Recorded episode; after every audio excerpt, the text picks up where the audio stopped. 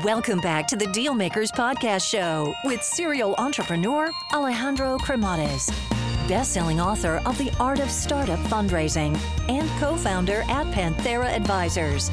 In this podcast, we ask our guests about their successful acquisitions and financing rounds. This episode is brought to you by HealthBird. Are you in search for the perfect health insurance? Well, look no farther because they are the ultimate platform that revolutionizes the way that you find, enroll, and manage your health coverage. HealthBird offers an innovative solution that is tailored just for you. They have a lightning fast search engine that you can effortlessly compare health insurance quotes in milliseconds. There's no more tedious hours of browsing endless websites or spending hours on the phone with insurance agents. They offer a user friendly app available on iOS and Android, which puts the power of managing your health insurance right at your fingertips. So again, you know, don't let the complexity of health insurance overwhelm you. Join HealthBird community and experience a seamless, intuitive platform that puts you in control. So get a quote today at healthbird.com forward slash deal makers. Alrighty, hello everyone, and welcome to the Deal Maker Show. So today we have a very exciting founder, a founder that has done it, you know, been there, done it, scaled, financed, exited, you know, one of his companies for half a billion dollars. So again, you know, super exciting stuff. Without further ado, let's welcome our guest today, Henri Asseily. Welcome to the show. Thank you, thank you, Alejandro. So originally born in Beirut, so obviously, you know, born in such a beautiful country but I'm sure that, you know, growing up there and, and, and there's just like so much, you know, going on, war, you know, you name it, you know, you had to move out with a family uh, to London, Paris. So how was life growing up? It was uh, life a bit of a nomad. It was, in retrospect, very uh, fulfilling actually, because uh, you end up meeting very different people. You end up uh, learning about all the uh, different ways of thinking. And for example, there's one story that I that I like to tell is uh, mathematics. Uh, when I was in school in in Paris, uh, there was a I was in 11th grade or so, and there was a there was a, um, a a problem that we need to solve, and I solved it in about 30 seconds with classical geometry. And the professor later on went on and uh, solved it with uh, analytical geometry, so equations. And it, it, took him about 20 minutes of solving it with the equations. And then I came up to him and I said, uh, "But this thing is trivial. I mean, you can say it's a square with uh, with classical geometry in 30 seconds. That's how it does." And he says, "Well, here we don't teach classical geometry." And then I was like, wait a second, I could look at problems from multiple fa- facets and I could have m- multiple tools in my toolbox and not, I don't need to use one tool. I can use many tools to solve problems. And what I should do is be a generalist in life and not be a specialist. So then I guess, uh, you know, tell us about to, you know, moving from one place to the next, uh, you know, because obviously it sounds like there's been a lot of moving you know, in your life. You know, I think that, you know, perhaps, you know, that started growing up, you know, getting the exposure to different places, right? I mean, you ended up moving to Philadelphia, you know, out of out of all places, right? I mean, it's it's not that uh, close by to where you were, you know, in in Paris or London. So, how do you end up in Philadelphia? Uh, we had family friends. Um, there was a family friend who was a surgeon up in uh, at UPenn, and uh, that's how we learned about UPenn, and uh, we really liked it. And my brother went there, and then I followed him.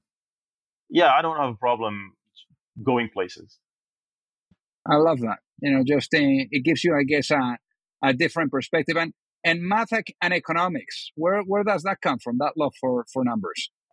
Well, I, I wanted to do econometrics because I liked the, the idea of being able to predict things and to plan for things.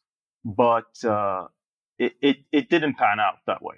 When I went and I started uh, studying econometrics and taking classes in econometrics, I realized that most of it was just decide what kind of data input you want, and that will give you your data output, and you can massage anything with anything. So it's just not worth it. So uh, I realized that it was not very interesting. and so I moved to uh, to mathematics, which I've always enjoyed.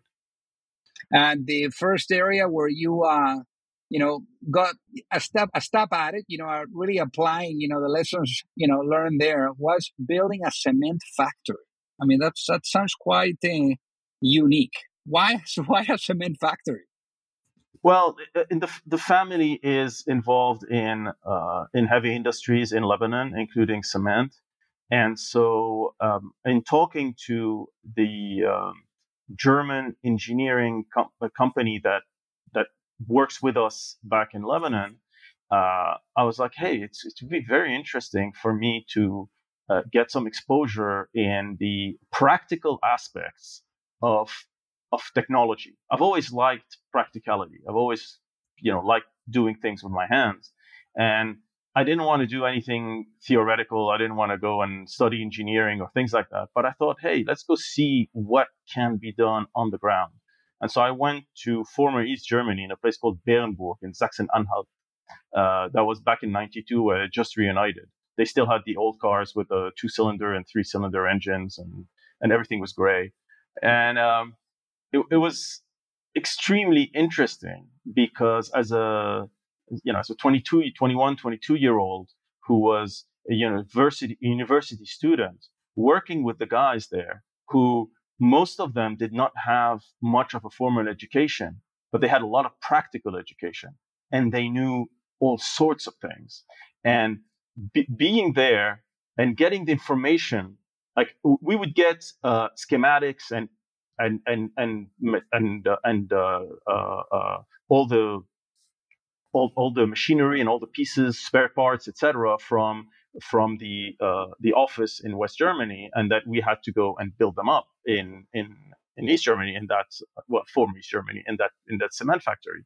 But you always had problems. I mean, nothing was perfect, and and uh, the plans, the schematics were never 100%. So you had to fix them. You had to go and and figure out every day. You had problems, and you had to solve those problems. You had to figure out how to make it work, and it, was it was incredible because one time, for example, there was a there was this this uh, massive uh, machine that stopped working. I won't get into the details, but I was uh, because because somebody made a mistake and there was too much material in it, and it just stopped working. And I was trying to figure out how to make it work again. And one of my coworkers, who had quite a bit more experience than me, said, "You know, round up 20 guys." I'm like, "What?" So yeah, round up 20 guys. I'm like, okay. So I round up 20 strong working guys, and I'm like, okay, bring them up to the machine and pull the belt. So we've put 10 people on one side, 10 people on the other side. We pulled the belt, and all of a sudden it worked. And then I realized, wait a minute, you know, you don't just need machines. The human body works very, very well as as as a as as as as, as a pulling power. And I thought I sh- I must have thought about that. And I'm not thinking enough outside the box. And, and that stayed with me. You got to think all the time outside the box. You got to think about all the different things that you've got or that you may have to solve whatever problem you're uh, you're uh, faced with. So then, in your case, you know, at this point, you receive, you know, Philadelphia knocking on your door again. You know, that was to uh, go after your MBA. So, what what was that thought process behind thinking maybe it's a good you know time for me now to to go after an MBA? Yeah, it's kind of a cultural thing where we always want to do the MBA because back then, not today is different, but back then it was like the MBA is the thing you want to do. So you, you get some yeah. experience and then you go to your MBA. Okay. And it turned out that it was amazing. It was just amazing for me because I was at the right place at the right time.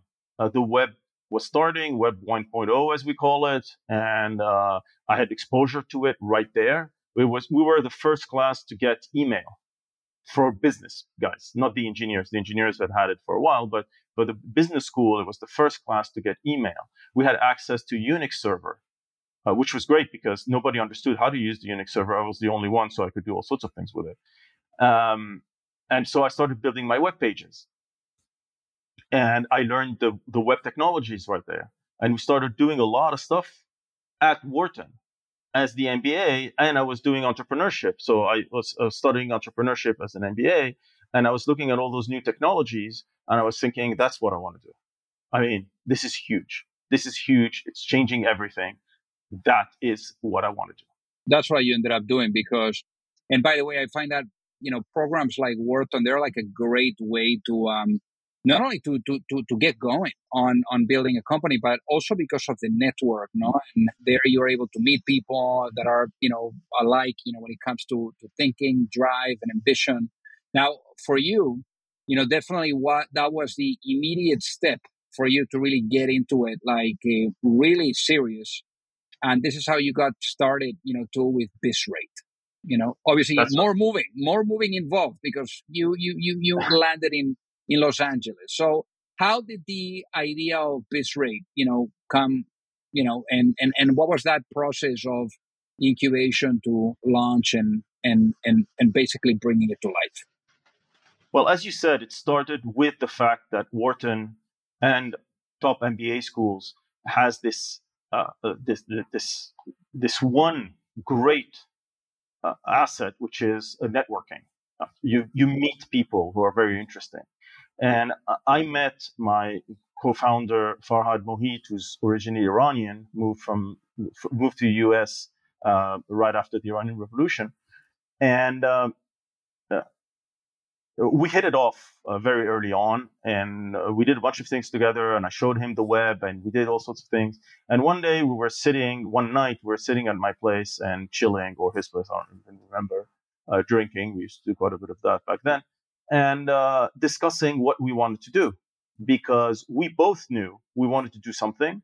We both knew we were unemployable.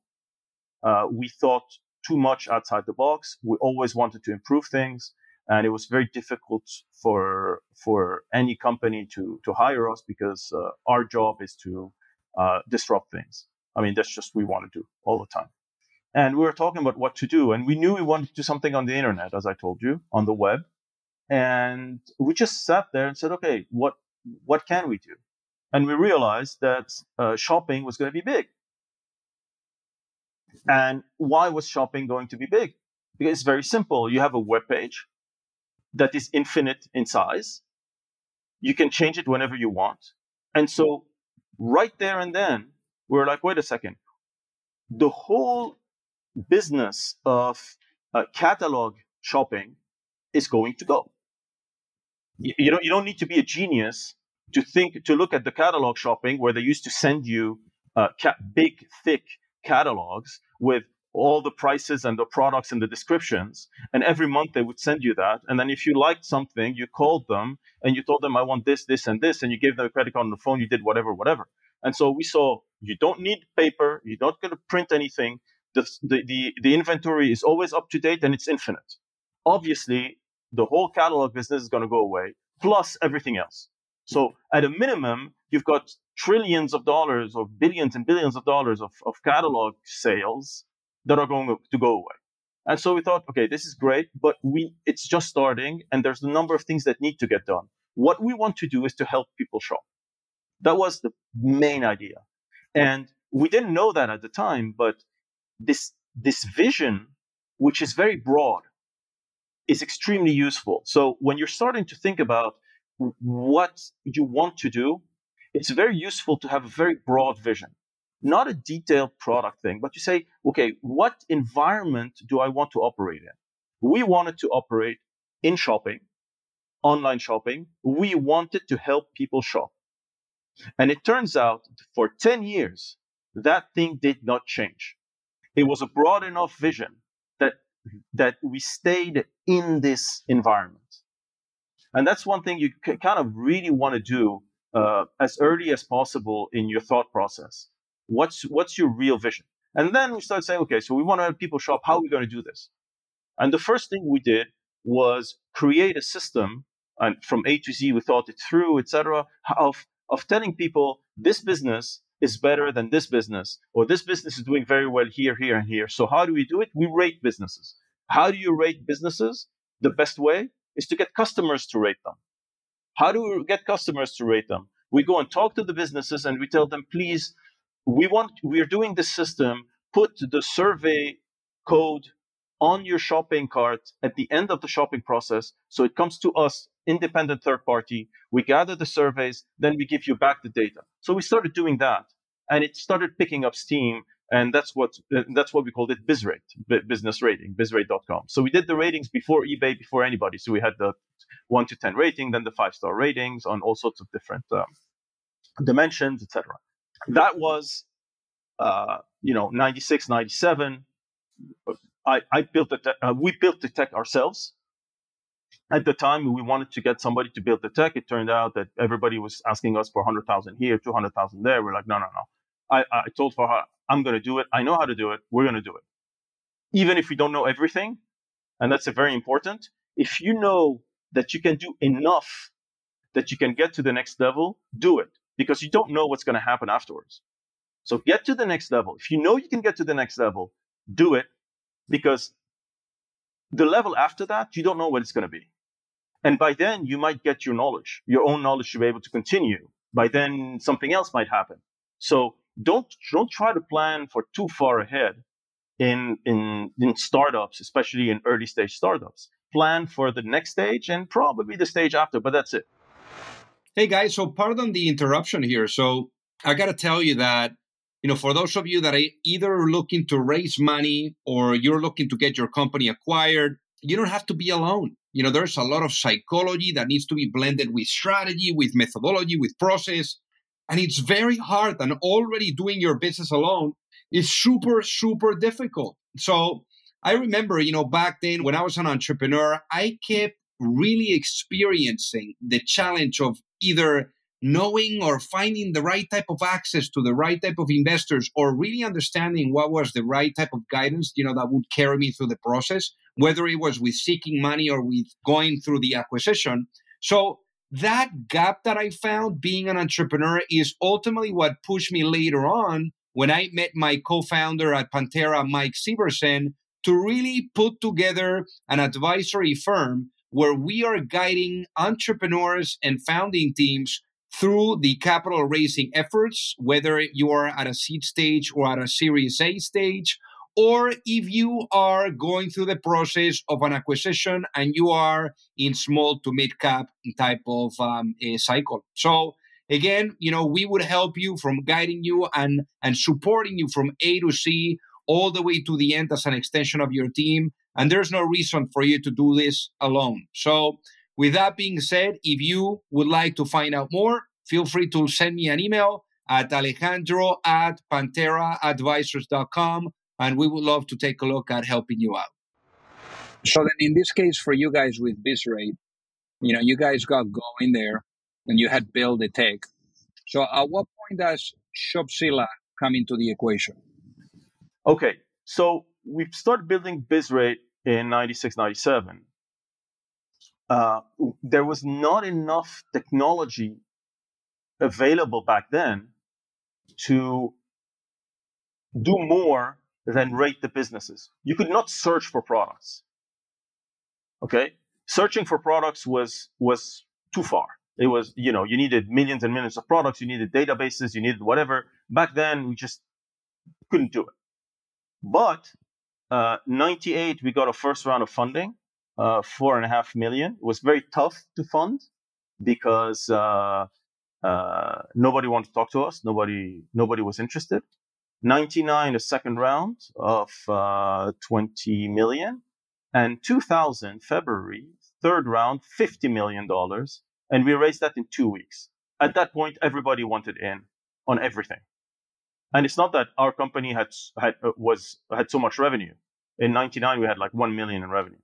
And back then, uh, in in October '99, we added the product search engine, so comparison, what we call now comparison shopping. But Shopzilla itself, the new brand called Shopzilla, that one came about in 2003, I remember, if I remember correctly. It's when we had started thinking, okay, we went through the insane growth. I mean, we're talking uh, 98, we were seven people. Um, May, May 98, were seven people. February 2000 or March 2000, we were 247. Um, we got our our uh, 50 million in fundraising at a post of 750 in two weeks. We um, we're creating our S1 to go public. We're going to file it on Monday. On Friday, the market turned. It was 2000. You know, all the all your listeners. Uh, I don't know how many of them were around in 2000, but it was an absolute massacre. We're talking the Nasdaq going from I think what 6,500 or something like this to 1,000 and and some. Uh, companies going from being valued at a share at 100 to value of a share at 0.1 dollar. I mean things like that. So like it was insane. And so the market turned, we tightened up, and we went crazy on the revenue. We said we got to get revenues, we got to keep the costs down, etc. So we started cutting, cutting, cutting, and increasing revenue. Started working on the affiliate fees. Then we invented some kind of a, a, a what we call now CPC, which everybody knows, but back then nothing existed. And the reason why was that the affiliate fees existed. So you could get percentage of the sale. And then as as uh, we started getting more clout, we went to the merchants and told them, listen, this doesn't work for us. You, I, I should not be dependent on you for my money in the sense that if you're doing a bad job converting the guy, I should not be paying for it. So what you're going to do is you're going to buy the, the, the lead from me and then it's your problem. So we changed from affiliate to cost per click. Instead of taking a percentage of the sale, we're just selling the potential lead to the to the merchant. And then we said that's how you do it. You get the you get the sale, you get you get the the the, the potential uh, lead.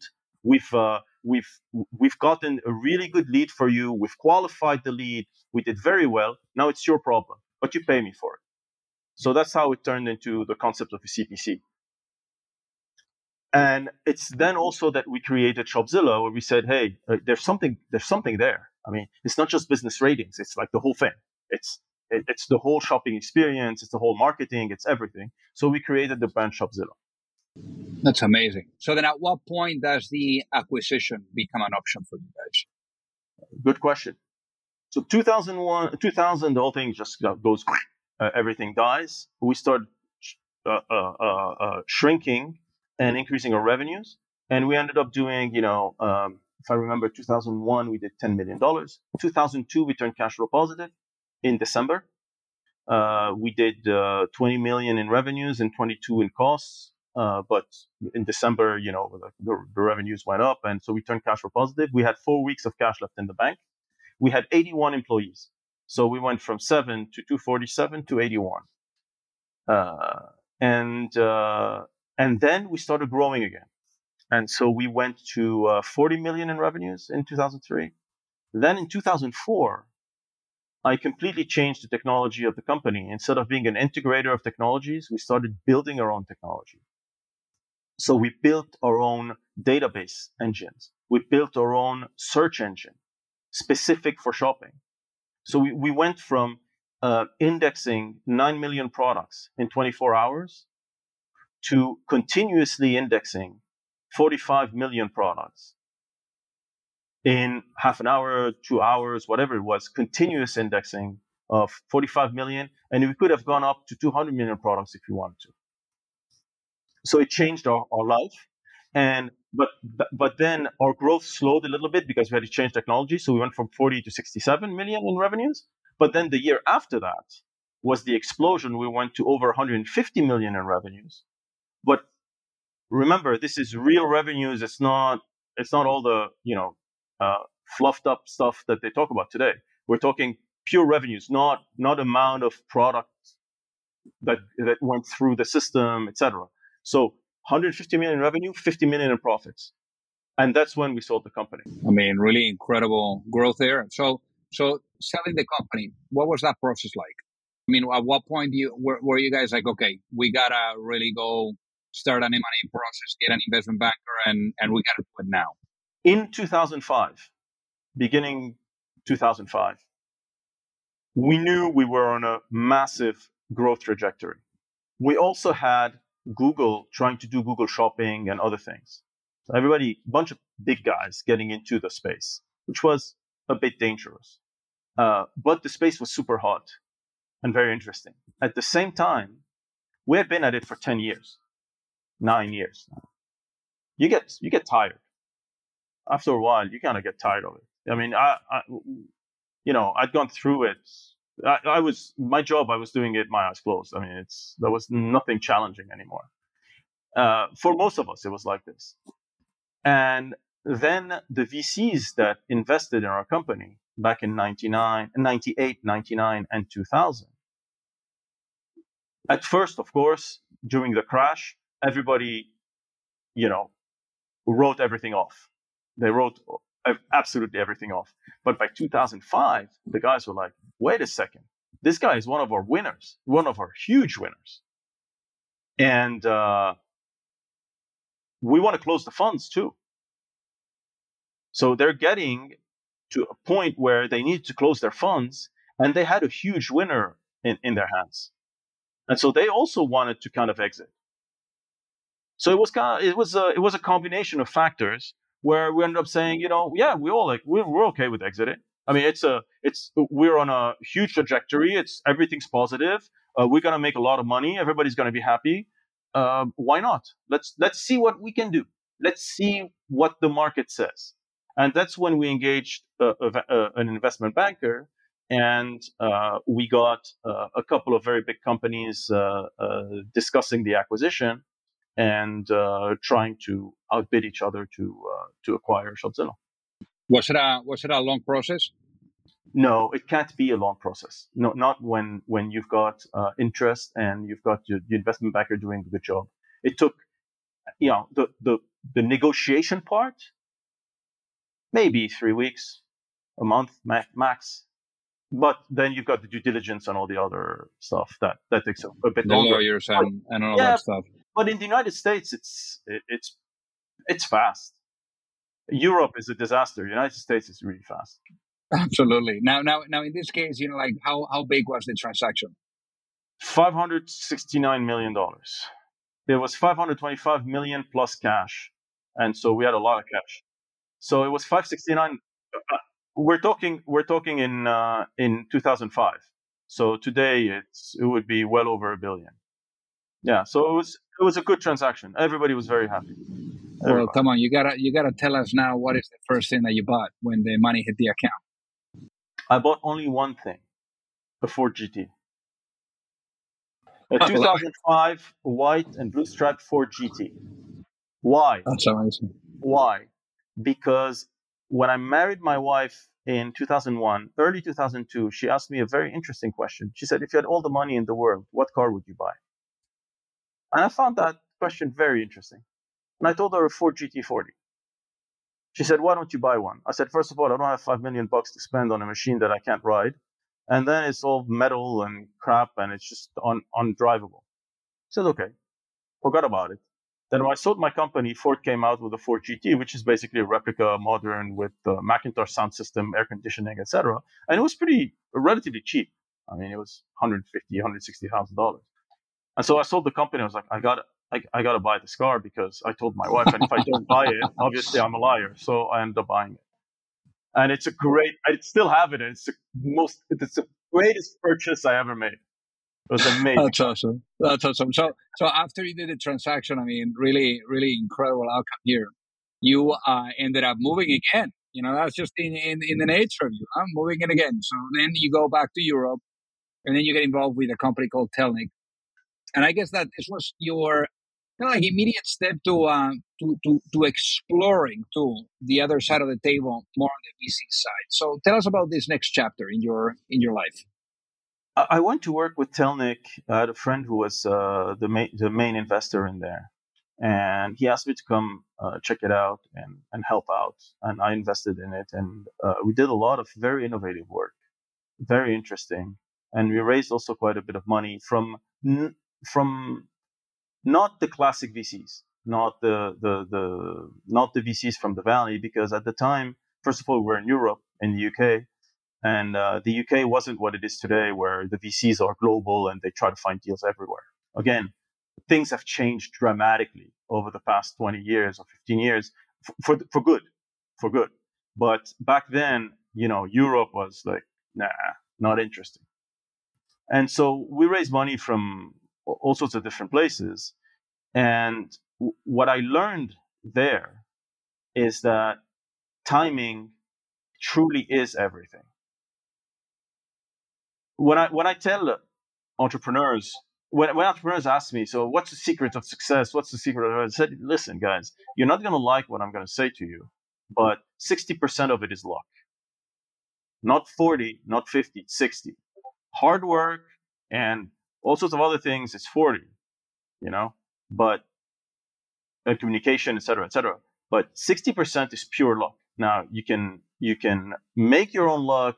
You can say you're lucky. You can find opportunities where others don't find the opportunities for sure.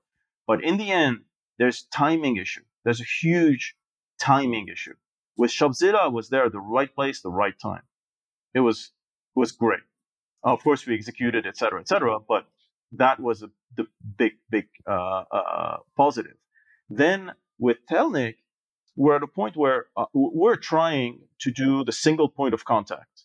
We were trying to do where the thing where you own your own domain, you own domain name, the .tel domain name, and then with your .tel domain name, you can you don't need to uh, to communicate anything with to, to people uh, other than your .tel. Then they can say, okay, I want to contact him. So let's say I want to contact Alejandro. How can I contact him? Well, what do you want to do? You want to talk to him in video? You want to send him a message? You want to do whatever. If you want to send a message, you can have email, you can have WhatsApp, you can have this, you can have that. If you want to call him, so all of these in one, super easy, very easy um, uh, APIs, just the DNS. We were too early. We were too early, in my opinion. We were way too early. First of all, the iPhone hadn't hadn't been uh, released yet. It wasn't ubiquitous yet. So the mobile phone, the, the smartphone wasn't ubiquitous. And second, um, the, the VCs were all about Facebook. Everybody was on Facebook and it's all about Facebook. So you don't need anything else. Okay, I'm on Facebook. So talk to the guy on Facebook. I wasn't, I didn't have Facebook. I deleted Facebook and everything back then already, but uh, most of people were on Facebook. So, at, so, so long story short, we were too early, wrong timing. Today, everybody talks again about you know your own contact info, uh, the Web three, the blockchain. Today, everybody says you know get your ENS, your your Ethereum name system thing, your own name, so that you can validate who you are. And the only way to validate who you are is with things like like having your own domain name because you paid for it, you know you're there, you do, et cetera, et cetera, et cetera. So today, everybody understands what we were trying to do back then. Back then, nobody understood it and it, it didn't work out. I mean, it's still around, it still exists, but it, it lost it, it, it, it lost the, the battle. And it's uh, and, I think that, that timing, you know, luck. I think that that's um, really incredible that, that you're touching on that because I I absolutely agree with you. Now, in your case, one of the things that you realized is that you don't enjoy LPs when it comes to a VC fund structure and raising money from people and reporting and the admin and what what what what got you to turn to, to get so turned off with the whole LP side? You know, when you know putting together a venture capital firm. So I, I love entrepreneurship and I love entrepreneurs and I love helping them. And I decided the next step would be to help entrepreneurs in every which way I could. And uh, I then realized that there weren't enough, uh, there wasn't enough money in the ecosystem, both in the Middle East and in uh, continental Europe, to do that. So uh, I ended up getting together with a couple of friends and and uh, uh creating uh, Leap Ventures, which was a, a, a fund, a, um, a, VC that had two funds, one in, in Lebanon, 100 million, and then another smaller one for, for seed in continental Europe. So we could do everything for entrepreneurs. We could do the funding, we could do the mentoring, we could do the help, etc. All the technical stuff, if necessary, help them on technical aspects because I'm I'm still very very technical. I still program and, I, and I'm trying to stay on top of all technologies. So that's what we did. Uh, that's what we did. But then over time, I realized that that uh, being a VC is, you know, uh, 20% working with entrepreneurs and well over 50% uh, managing LPs. Because then you have to do your next fund and you can do whatever, and that's how you can do your, make your money, etc. And that's not of interest to me. That really isn't of, of much interest to me. So that's why I realized that, hey, you know, I love helping entrepreneurs and working with entrepreneurs. So I'm just going to do that. And so that's why that's when I moved away from uh, from from being a VC to uh, working directly with uh, with companies, small and large, helping uh, helping entrepreneurs at every level, doing you know working with them on the on the management, working with them on technology, being temporary CTO for companies for, for a while to uh, to to bring up their tech teams, uh, doing doing major scalability work for very very large uh, uh, multinationals in Europe. You know anything that gets my mind working, my brain working, because as you as you age, the the one thing you want to do is to constantly bombard your brain and your mind with with new challenges constantly you, you should not feel comfortable. If you feel comfortable, you're going to decline. And that's what I try to do. I love that. So obviously now, you know, you get to um, not deal with LPs, you get to continue to invest in companies. You get to also get involved doing the technical, you know, getting your, your hands, you know, dirty and, uh, and getting that stimulation, you know, at an intellect uh, level. Uh, and, uh, and I guess, you know, there's probably a lot of people that you know, right now are are listening and are wondering, hey, you know, like I would love to reach out to Henri, you know, and and say hi to Henri. What is the best way for these people to reach out and, and do so? I still have henri.tel, H-N-R-I.tel. I think, uh, let me check it, but I think it's still around and, uh, it's got all my information in there. Or, uh, just send me, uh, send me an email. Yeah, you got, well, I need to update it, but send me an email. Uh, you can find me online.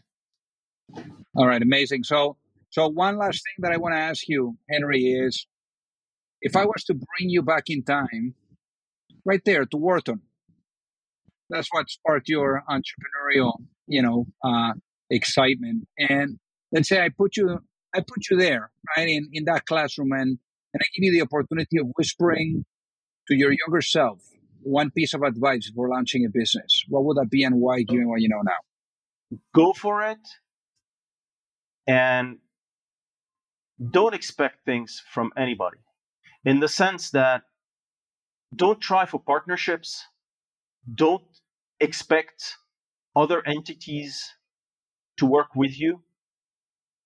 You can and you must impact your environment you will impact your environment. At some point, you'll realize that everybody around you and all the businesses being run around you are as clueless as you are. And it's up to you, not up to you, but you can and you should yourself transform the environment you're in for the better for yourself. I love that, Henri. That's very profound. So, again, I just want to you know, thank you for taking the time here with us, Henri. It has been an absolute honor to have you on the Dealmaker Show. Thank you so, so much. If you like the show, make sure that you hit that subscribe button. If you could leave a review as well, that would be fantastic. And if you got any value, either from this episode or from the show itself, share it with a friend. Perhaps they also appreciate it. So also remember that if you need any help whether it is with your fundraising efforts or with selling your business, you can reach me at alejandro at pantheraadvisors.com. You've reached the end of another episode of the Dealmakers Podcast. For free resources and materials, head over to alejandrocremades.com. Thank you for listening and see you at the next episode.